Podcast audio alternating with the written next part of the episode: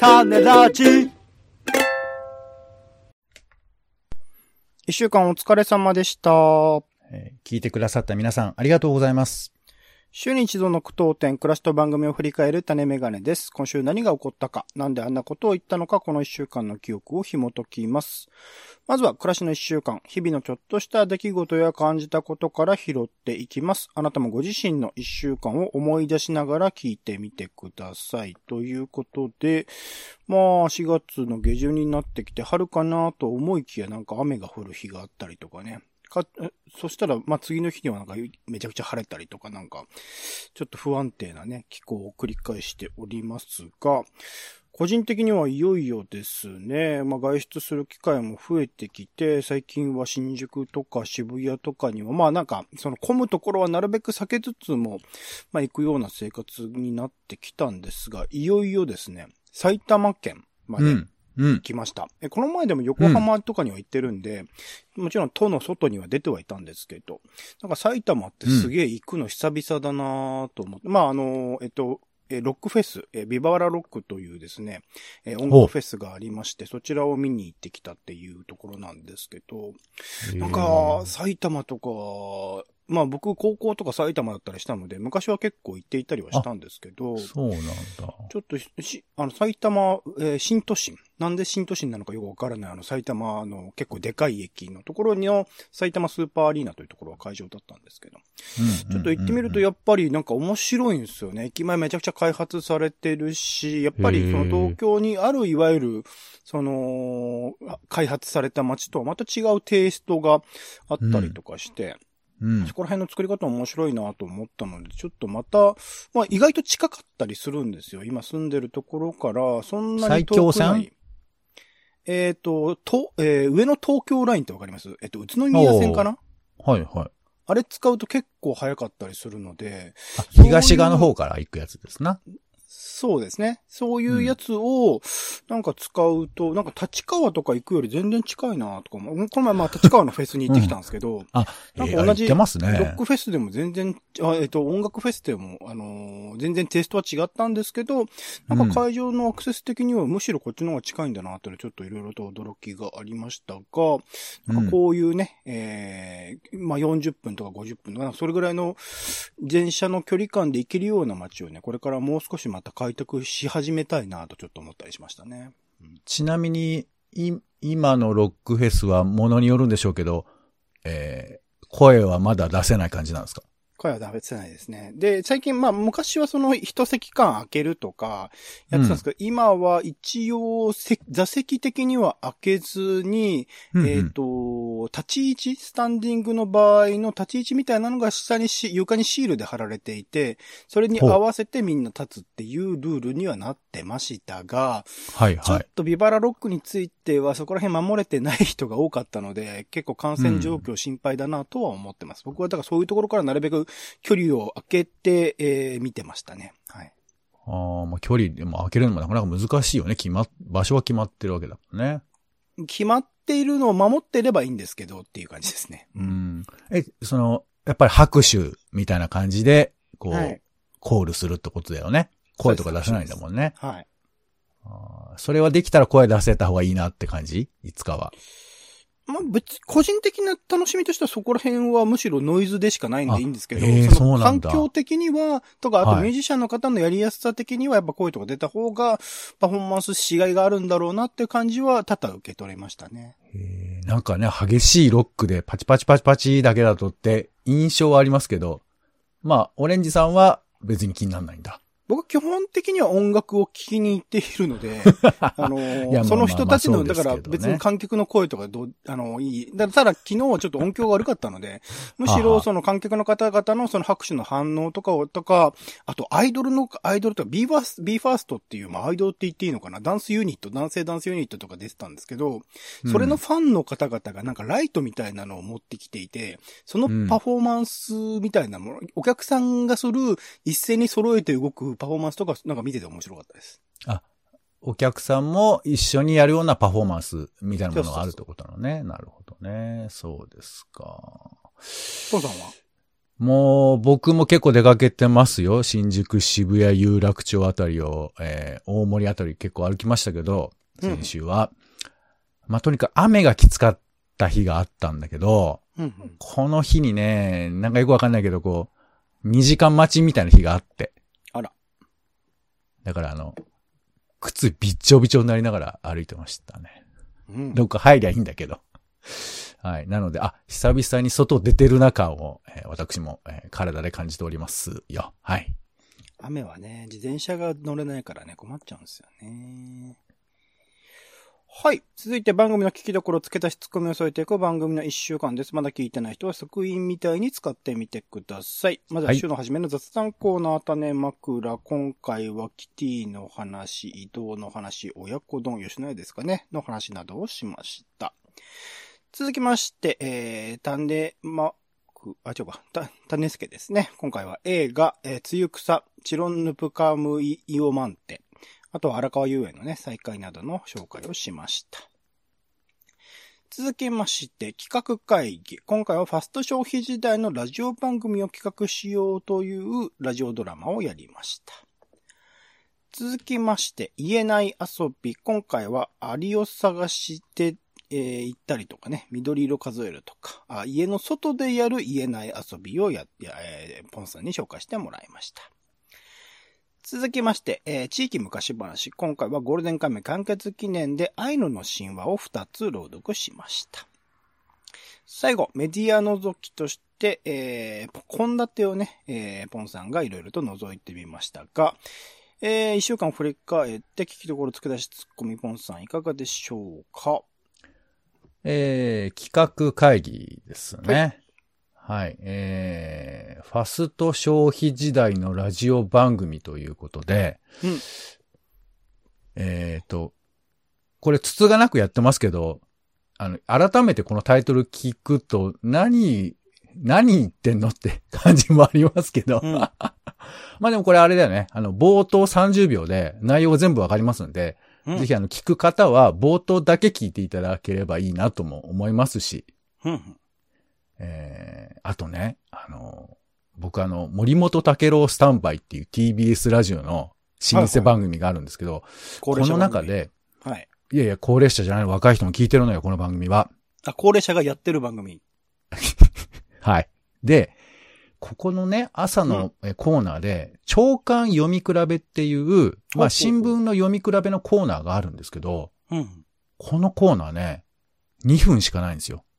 どうやってんの？え？2分の中にきっちり収めてるのよ。読み比べってのは一つの記事を扱うってことですかね。じゃじゃ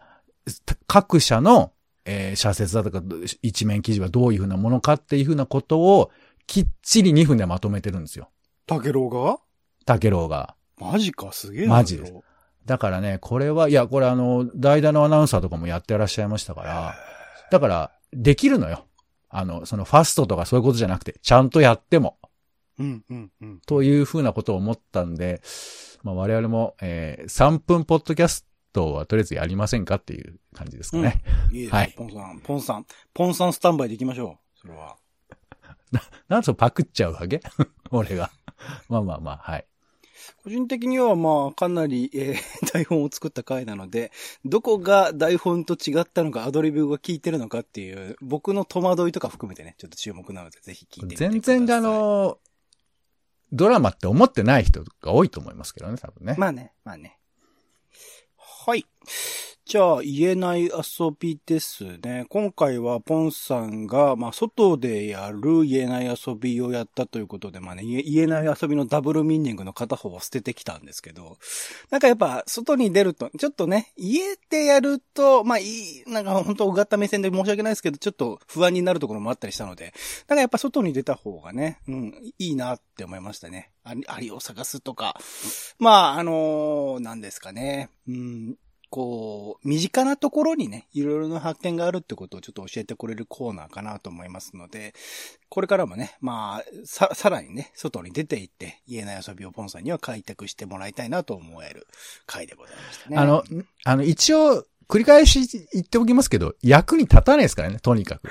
なんかね、役に立てよう、立てようっていうムードをね、あの、俺さん時々醸し出させますええ、けど、役に立てようじゃないですよ。うんい 意義をね、ちゃんと。意義とか、意義だ。意義って言ったから今。意義はないから。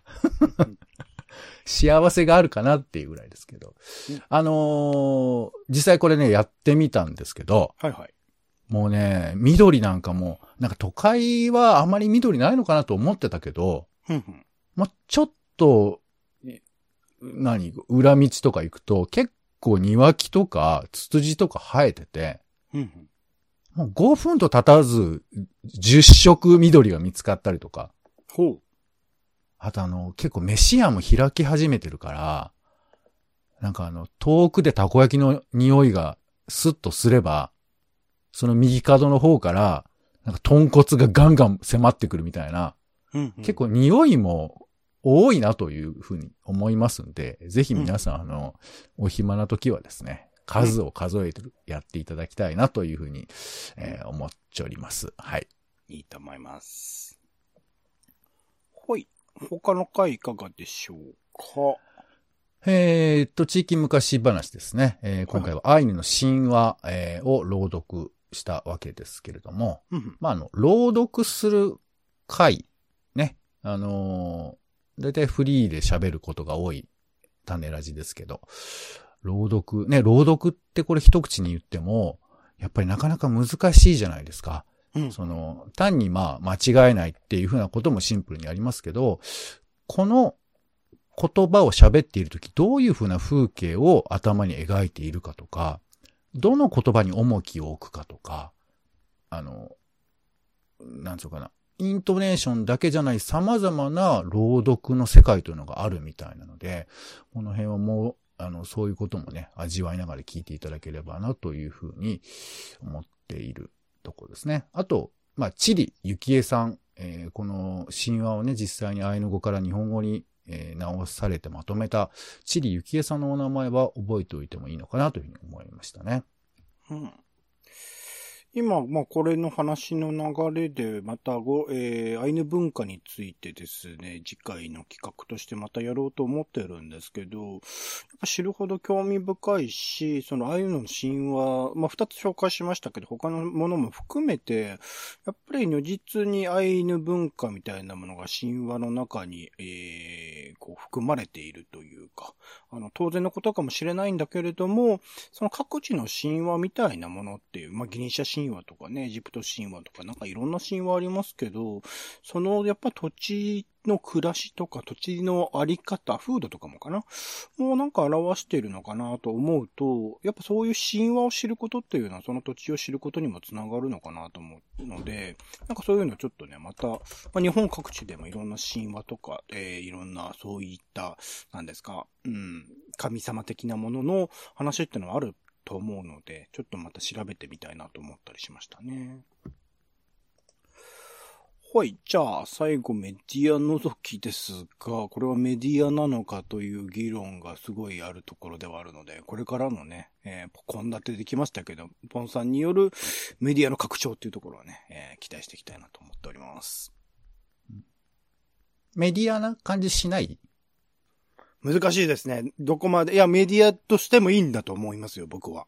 思いますけど、なんかどこまでをメディアじゃないとするのかっていうところにも期待ってところですね。うん。なんかメディアとして物事を捉えると、ちょっとうん客,、客観的になれるような気がするんだよね。うん、うん、うん。つまりそのもの、だって献立って言ったらさ、何食べるのとかどういう味っていう風な話をまあ普通はするわけですけど、うん。そもそもその献立ってなんで決まったのかなとか、うん、うん。あとそれが、まあみんなが食べるとか作ることで、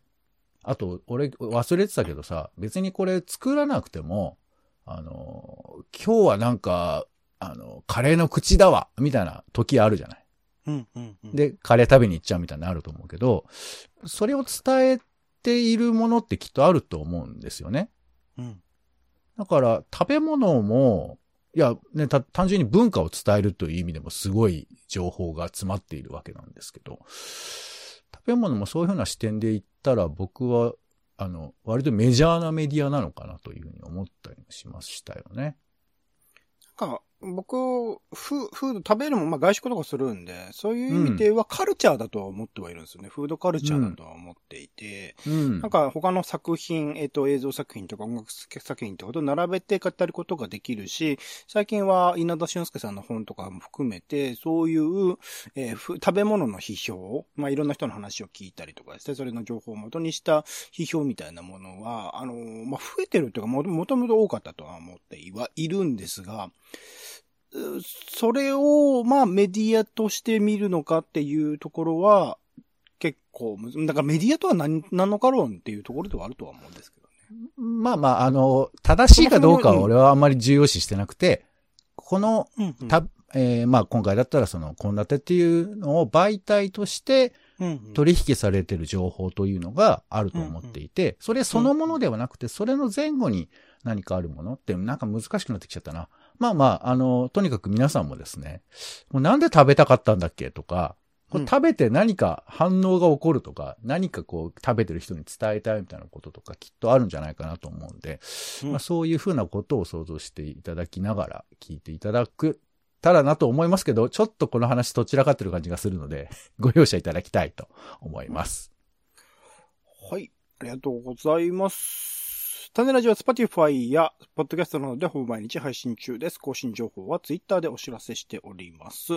お好きなサービスでの登録やフォローをお願いします。また、番組の感想やあなたが気になっている種の話もお待ちしております。公式サイト種ラジ .com のお便りフォームから送ってください。Twitter で、ハッシュタグ種ラジ、ハッシュタグカタカナで種ラジで投稿いただくのも大歓迎です。それでは種ラジ今週の一曲オレンジの方から、えーブレイメンで、えーあんた方どこさという曲です。うん